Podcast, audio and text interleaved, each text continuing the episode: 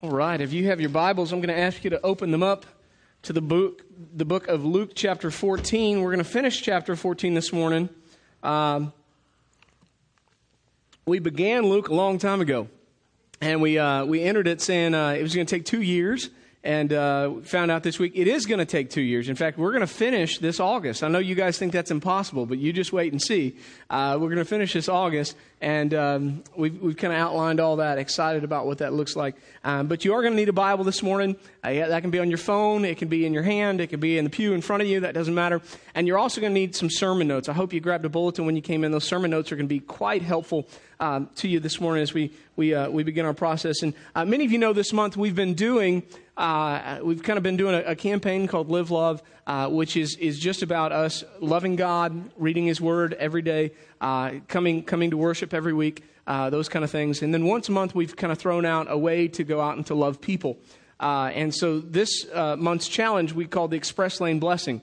And it was, it was going to the grocery store, going to the gas station. Uh, we, we do when you're getting a haircut, uh, basically, and you just you want to bless somebody, you want to pay uh, for their item or whatever, and just tell them, "Hey, listen, God's blessed me, and uh, and I, I I want you, you know, I wanted to bless you. I want you to know God loves you, and He He, he sees you, He cares about you."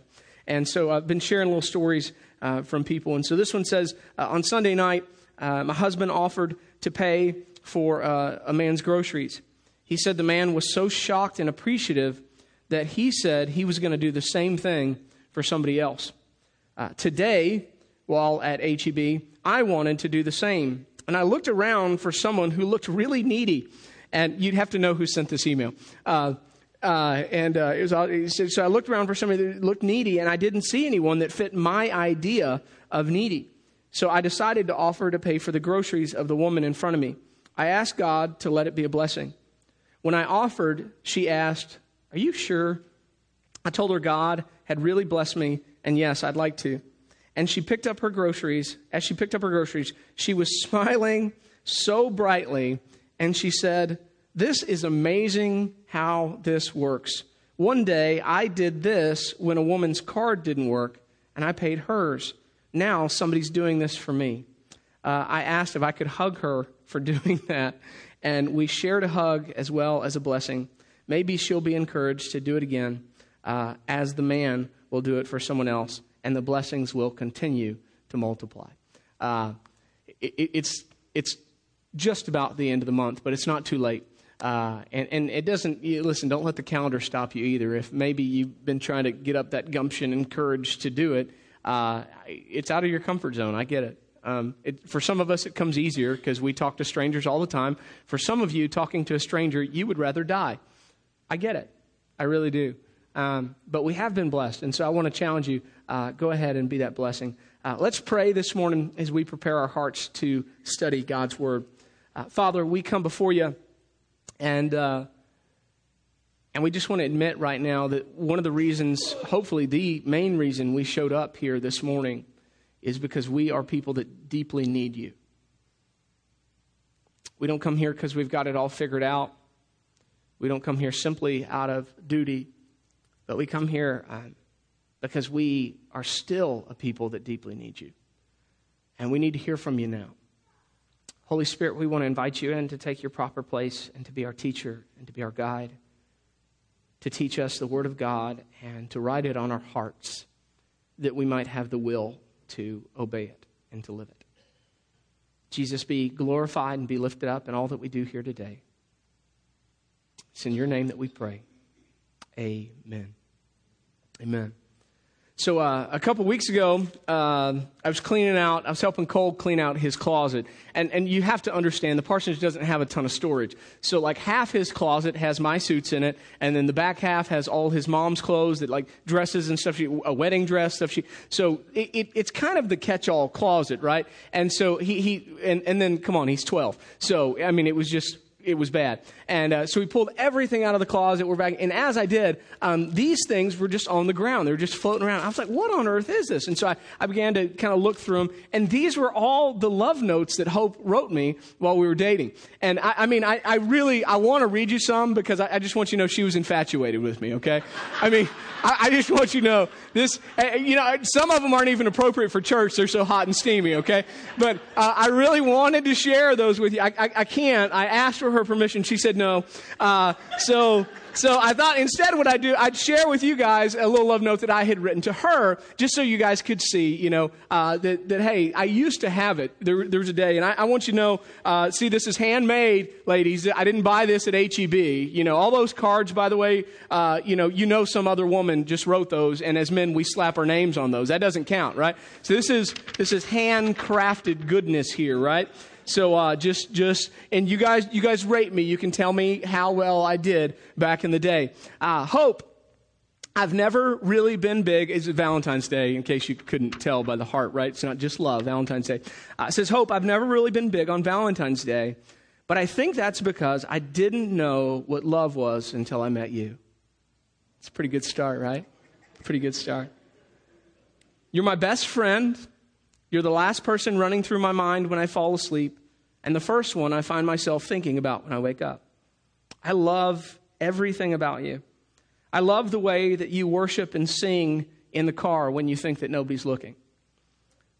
I love the way that you pray, like you've got some special connection to God that the rest of us are still trying to figure out. You're more, you're more beautiful than words can express, and you make me laugh like no one else on earth.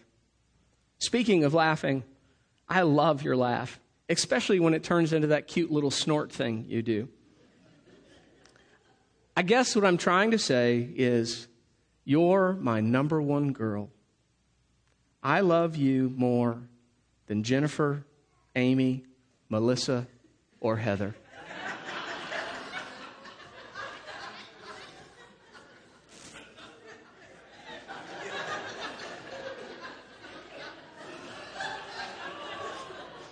Let it sink in.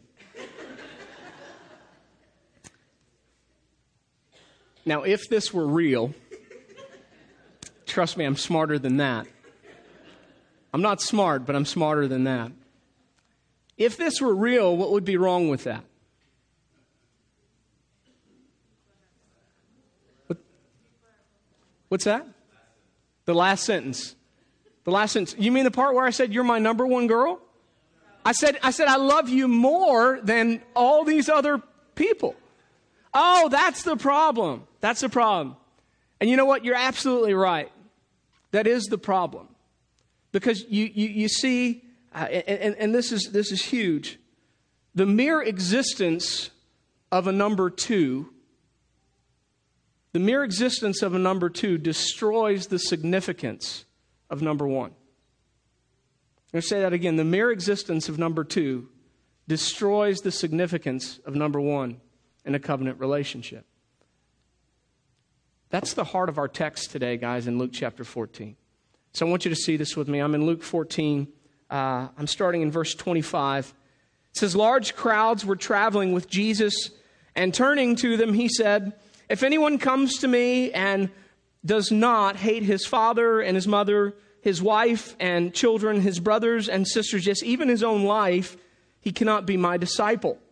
And anyone who does not carry his cross and follow me cannot be my disciple. Suppose one of you wants to build a tower.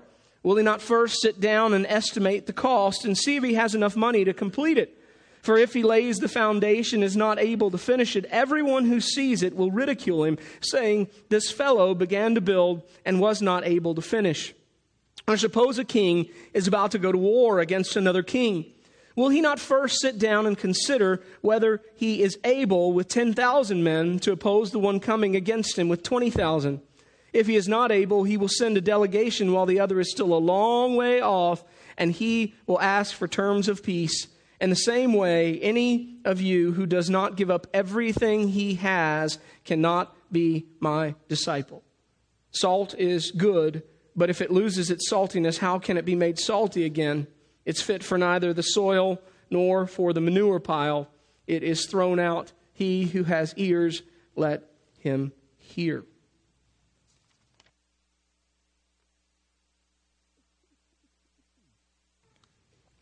So large crowds are following Jesus as he's focused on the cross. And, and, and his invitation to them is simple, right? Hey guys, you all go out and grab a friend. I mean, I mean it. Everybody go get a friend right now and you tell them to come and you just tell them to show up. Uh, it's going to be a free event, he says, right? Let's, let's pack out this place. We're really going to make this thing a movement. You just need to go. You need to grab others. You need to bring them with you and you need to tell them that nothing else is going to be required of them except the fact that they come. This is totally free, right? That's what he says. Oh, not, not in your text. Not in mine either. In fact, Jesus doesn't say that. He doesn't say, just bring anyone, it doesn't matter, nothing's required, all they have to do is show up. Jesus never says all you have to do is show up. It, it, it's just not in there. In fact, he kind of says the opposite. It, instead of telling them, go out to the highways and byways, find everybody that'll show up, tell them it's free, tell them it'll cost them nothing, Jesus says, in fact, to the people that are there, are you sure that you're in the right place? Because I am heading to the cross, and anybody that wants to follow me is going to go in that direction as well. He's, he's saying, listen, there, there's, there's a great cost to, to where I'm headed. And, and, and for me, this is where the tension of the gospel comes about, right? Because the Bible says that salvation is the free gift of God uh, that's what it says Romans 3, uh, 23 and 24. For all have sinned and fall short of the glory of God, and all are justified, what? Freely uh, by his grace through redemption that came by Jesus Christ. And so, so the Bible says that salvation is free, and yet Jesus here in this passage says it's going to cost you everything. I want you to feel that tension. In fact, that tension is so important. It's so important that we understand it that, that I, am I'm, I'm going to say, if you walk out of here with just one truth today, let it, let it be this. It's our guiding principle. It's our banner statement this morning. Ready? That salvation is the free gift that cost us everything. Salvation is the free gift that cost us everything, right? And guys, what I mean by that, of course, listen, there's no way that you can earn it. When, when I say it costs you everything, this has nothing to do with you earning it. And here's why you can't earn it, because it's impossible to earn, right? Because the Bible says that God is perfect. He's holy, holy, holy. He is perfect. And it says that we, uh, to be in His presence, by the way, you've got to be perfect. But the Bible says all have sinned, as we just saw. So we've sinned. We've lost perfection. Once you lose it, can you ever gain it back? It's impossible. It's impossible for someone that, that has made a mistake to be mistake free. You cannot go back and undo your transgressions. It's impossible. You'll never be as if you've never sinned on your own and by yourself. You can't go back and erase the past. It is impossible. Therefore, we all stand in a condition where we fall short of the glory of God and His holiness and perfection. And that's why Jesus came. Jesus came and he lived the perfect life, right? Because to be in God's presence, you have to be perfect. So, so he came and he fulfilled that condition of the law that demanded perfection that we never did. See, he never sinned. He never lost step with God. And when he died, he died in our place. And God said, I'm going to accept the gift that, that he laid down his own life, his death on the cross that he didn't deserve. I'll accept that as payment for the death that you deserve if you will believe in him. John says it this way, right? John, John, John says, uh, Whosoever believes in him shall not perish, but have eternal life. Paul would say in the book of Ephesians that this act, this thing called salvation that comes by believing that Jesus has done this for us, by putting our faith and hope and trust in Him and in God, that God is truly accepting this sacrifice as a payment for our sin. That Ephesians says that this entire act, this entire process called salvation is all by grace, it says. It's by grace that we're saved. And it's the gift of God, and it's not by works, so that none of us could boast. It's not just so we couldn't boast, it's because we couldn't do it. It'd be impossible, right? And, and, and so get this, get this tension. Salvation is this completely free gift from God, and yet Jesus says it's going to cost us everything. It's going to cost us everything. Why? Why? Because it requires something of us to receive it. It requires something of us to receive it. So I, I just want you to think through this with me. How many lives uh, do you have? Just one, right? Just one, right? And I want you to think through your life for a second, because there's ways to think about. I can only live one life. I can. I like to think of it this way: How many lives can you carry? Okay. Now, women are amazing, right? I mean, the, the, the, fact that they can grow a life inside of them that like is astounding to me. That's amazing. But I'm not talking about that. I, I'm talking about life as a whole with all of its burdens, with all of its responsibilities, with all of its difficulties, with all of its trials. How many, how many of you are struggling to carry the one life you have right now? Amen? How many of you are feeling heavy laden this morning? Amen? Okay, so here's the deal. How many of you could, could say to me today, oh, no problem, I can carry a whole nother life right now? Anybody? No, not so much, right? So, so, so I want you to see this. All of us are heavy laden. All of us are burdened. All of us are really overburdened by the one life that we're living. And it's not a perfect life. And, and, and so here's Jesus, and, and he's offering us another life. And that's what it is. It's an eternal life. It's His life. It's His perfect life. That is the offer that's on the table, is eternal life. But we can't carry two lives. It's impossible. We're already overburdened. We're already overstretched. We're already overcommitted. There is no way to pick up the life of Christ without doing something first. So here's the requirement. In order to receive this life of Jesus, this eternal life, we have to lay down our own. That's the exchange. That's the exchange. And it has to be because it is impossible for anyone to carry around two lives. And so we've got to exchange our lives for the very life of God, for the very life of Christ. And so the banner uh, statement of our conversation this morning is this thing called salvation is the free gift of God that cost us everything. It costs us everything to receive it. It costs us everything to follow. And so this morning, what I want to do with you very simply is walk through the text and just count the cost. What does Jesus mean when he says, if you want to be my disciple, it's going to cost you everything? Three things. Three things he mentions in the text, okay? First and foremost, when Jesus says that, he means that he wants to be your life. He wants to be your life period. Look at verse 26 and 27.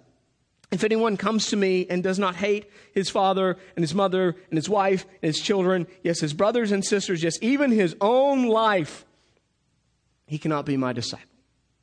Now, is Jesus saying that we are supposed to hate those people? Of course not, right? What's the second greatest commandment in all of Scripture?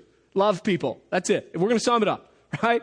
Love God with all your heart, strength, soul, mind, right? And love your neighbor as yourself. So the second greatest commandment is to love people. So Jesus clearly is not saying actually physically go hate those people. Uh, some of the guys in my small group were joking with me and they took a picture of this text I had this week. And he's like, yeah, I can't wait to hear which of my parents I'm supposed to hate.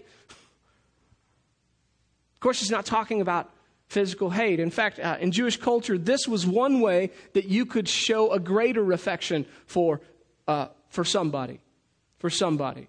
To say that in, in comparison to your love for this person, you hated this person. You think about Jacob and, and uh, his love for Rachel, his hate, it said, for Leah. Did he really hate Leah? No. But he loved Rachel so much. And, and, and, specifically, when it's used in this kind of context, in this kind of, like this, specifically, it is used to talk about the greatest affection that one could ever have. You see, Jesus is saying he doesn't just want to be number one on your list. He doesn't just want to be number one on your list because remember, the existence of a number two destroys the significance of number one. Jesus is saying he should be the list. Jesus wants to be your entire life. That's the cost. That's the bar. Okay? That, that, when it comes to your love for Him, He is the pursuit, the primary pursuit of your entire life. And for too long, I feel like in the church, we've probably uh, taught this the wrong way. We have asked you time and time again whether or not Jesus is first place in your life. And I think we've got to change the conversation. We can't ask that question anymore. What we need to ask instead is, is Jesus your life? Because the existence of a number two destroys the significance of number one. Friends, this morning, I just ask you lovingly, is Jesus Christ your life? Because he's supposed to be. That's, that's the bar. And I want you to see this. This is huge. Because if he's not, if he is not your life, there is no way that you will pick up your cross and follow him to Calvary. You won't do it. You'll quit somewhere in between. I promise you. Okay? So it's going to cost you everything. What does that mean? First and foremost, it, it, it's going to cost you your life. Okay? Jesus wants to be your life. Number two, I want you to understand it's not just your life, but that Jesus calls us to come and die. Jesus calls us to come and die. Okay? Look at verse 27. And anyone who does not carry his cross and follow me cannot be my disciple. Uh, make no mistake about it, the invitation to carry a person's cross was an invitation to death. That's just what it is. Jesus is looking at the crowds and he's saying, Listen, I think you might be in the wrong place. Maybe you don't understand. I'm headed to the cross. And anyone that wants to come after me is going to have to do the same. He's going to have to pick up his cross and follow me. Dietrich Bonhoeffer uh, famously said, When Christ calls a man, he bids him come and die. Every person present that day that would choose to truly follow Christ died. Some of them physically were hung on a cross like Christ. Some of them were stoned to death. Some of them had a stake run through them. Some of them had to die to their desires. Some of them had to die to their ambitions. Some of them had to die to their plans. Some of them had to die to their vocation. Some of them had to pick up everything they possessed in life and run and start a new life. They sold all that they had. Some became missionaries, evangelists. All died in different ways, but all that followed died. The free gift of God comes at a high price. And the call of Christ hasn't changed, friends. It is still a call to come and die. We, we must learn to die to our self concern. We must learn to die to our self conceit. We must learn to die to our self will. We must learn to die to our self want. In other words, everything that we have lived our lives for up to the point of meeting Christ, we must learn to die to. That means that the altar of self that we have established must come crumbling down.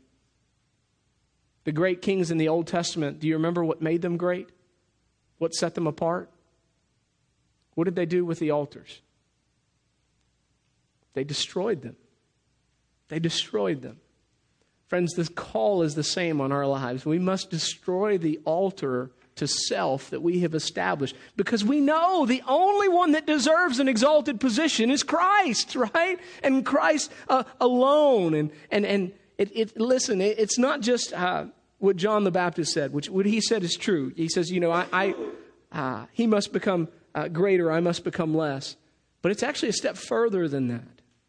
I must die so that Christ may live in me. That's the call of the cross. Please understand it today. I, I, I realize the cross is a foreign entity to us, right? We, we can't even imagine what it's like to walk and to carry that thing because we don't walk anywhere. We'd throw it in the back of our pickup truck and go like, oh, that ain't too hard. Listen, listen. When Jesus says, you've got to deny yourself, take up your cross, and follow me, he's calling you to die, period. Understand it. Just because we're removed from this context doesn't change the meaning of the passage. We are still called to come and die. That is the cost. One more thing. We talk about the cost. It's going to cost us everything. What does it mean? Ready? Lastly, Jesus wants us to follow him. Cost us our life, cost us our death, cost us our direction. A follower and a fan are um, two totally different things, by the way. And I know that's tough in the world we live in today with social media. Those lines have been completely blurred uh, between a follower and a fan because uh, we, we say that we follow people on Facebook and on Instagram and on Twitter. And if you're any of those things, you're a follower of, of those people, is what it says. But all that means in today's world, of course, is that you keep up with what they say, with what they do. Those things, uh, uh you see, you see it, right? But, but that never demands anything of you. Seeing what somebody is doing never demands anything of you. You're, you're, a quote unquote follower of that person, but all that really means is that you see whatever they're doing. You see where they're eating. You see where they're going. You, you see what their life is like. You see all the good pictures uh, of, uh, of their family that came out. You didn't see the one where everybody was screaming and throwing mud at each other, right? But you're, you're a follower, really. That never demands anything. I hate to break it to you this morning, but that's not actually following. That's called being a fan. Because following demands a physical response. Following demands a, physical response. Following isn't just about hearing uh, what someone else says uh, or, or, hearing about what someone else is doing. Following is about doing what they do. And, and, and this is the call of every Christian, not just to listen to Jesus, but to physically respond to Jesus and move from where you are to where He is so that you can do what He has been doing is loving people, showing them the love of God. That's why James 1:22 says, uh, "Do not merely listen to the word and so deceive yourselves, but do what it says." That's why we incorporated that into our mission statement here, which we, we link that together with the two greatest commandments. Uh, love the Lord your God with all of your heart, with all your soul, with all your mind, with all your strength, and love your neighbor as yourself. And it comes out looking something like this uh, love God, love people, do something. Now, understanding the cost, these three things Jesus wants to be your life, He calls you to come and die, right? And He calls you to follow. Understanding those uh, that, that, that cost, Jesus then turns and he tells the people two stories, which really should cause us to ask two questions, okay? And we're going to ask those questions. That's on the back of your sermon notes. Call them questions for reflections this morning. But there are two questions that should arise in our hearts when we read the remainder of the text. And here's the first question. Ready? Um, can I afford that? Can I afford that?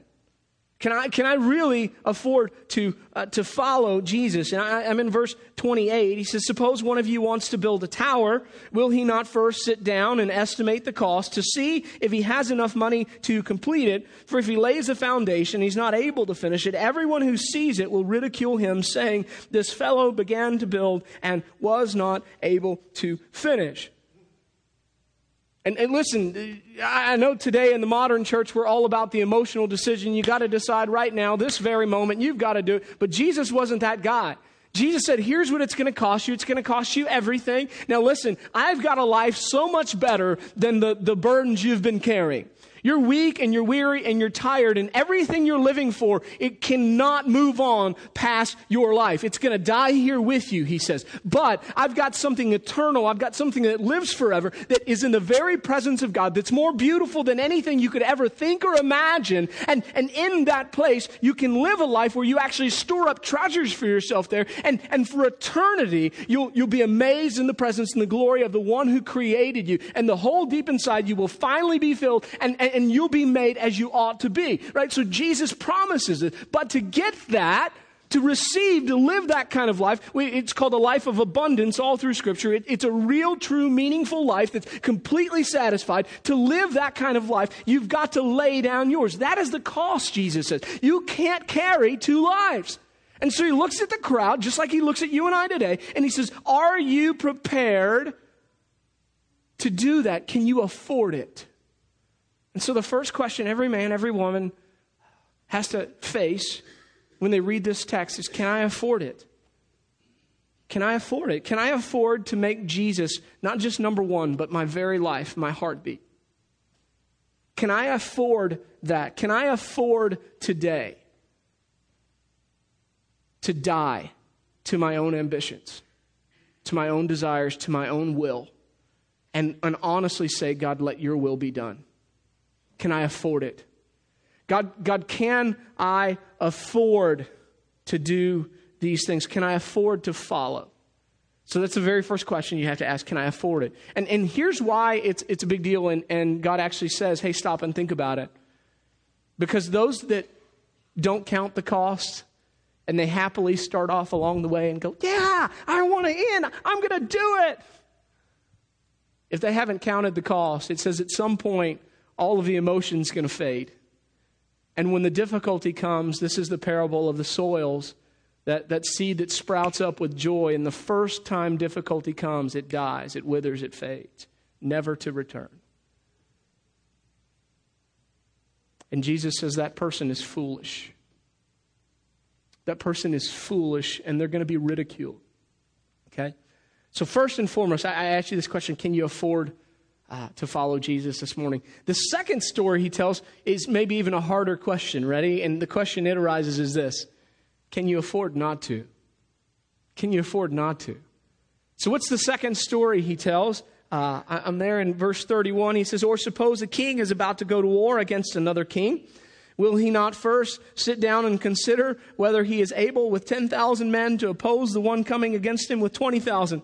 And if he is not able, he will send a delegation while the other is still a long way off and will ask for terms of peace. And the same way, any of you who does not give up everything he has cannot be my disciple. Listen, I, I love you and I think the world of you, but uh, you don't have an army of 10,000, friend.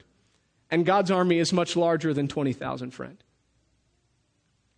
And God's army, all of his angels are coming, and all of uh, the sin and all of the struggles in this world are going to be set right. And, and here's the deal just know he's coming. He may, he may appear to be a long way off, but today is the day to make peace. And so, just as I would earnestly ask you, can you afford to follow Jesus with uh, probably more uh, sincerity? I would ask, can you afford not to? Can you afford not to? Because a reckoning will come, a reckoning is coming. And when God returns, his wrath is going to be poured out. He's, he's patient, he is gracious, but the world will pay. It will. It's going to happen. Let today be the day that you make peace, okay? Let today be the day that you make peace. Uh, pray with me if you don't mind. Father, um, I love you.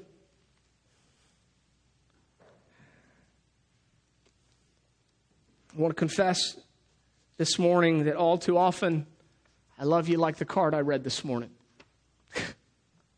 I love you more than A and B and C and D. But when I come face to face with this text, God, I realize that is not good enough. You call me higher, you call me up. So lovingly convict my heart this morning. Let me, let me feel guilty if I need to feel guilty. But don't let me feel shame because that's not how you work, God. Call me up by the power of your Spirit. Call me into yourself today. Remind me what the cost looks like that I might follow, please. In Jesus' name, I pray this. Amen. Amen. So, we're going to have an old school invitation. I mean, old school, old school, ah, because uh, that message runs the gamut. Somebody here today is here and you've never followed Jesus ever. Ever. Never, ever, ever. And, and I'm just, I'm going to, I'm going to point to the last story. Uh, God is coming back. Jesus died. He really did. He, he really stepped out of heaven into humanity. He really lived a perfect life. He really died on the cross. He was really buried and he really rose again. You can check that out. It's a historical fact. He also really ascended into heaven 40 days after all that, and he is really coming back. And when he does, when he does, so is judgment. Today, you need to make peace. Today. Don't wait because you don't know what your tomorrow holds. So I, I, I just, first and foremost, I, I would say that to you, okay? But for some of us here, uh, our issue is that we stopped paying the price somewhere along the lines, right? We did. We did. Somewhere along the line, something happened to us, maybe something even good. And Jesus was no longer our life. He was just, quote unquote, number one. By the way, that, that question is a loaded question, isn't it? We ask in church, how many of you say today that Jesus is the first thing in your life? We all say, yeah. And then we look at our time. He's not, right?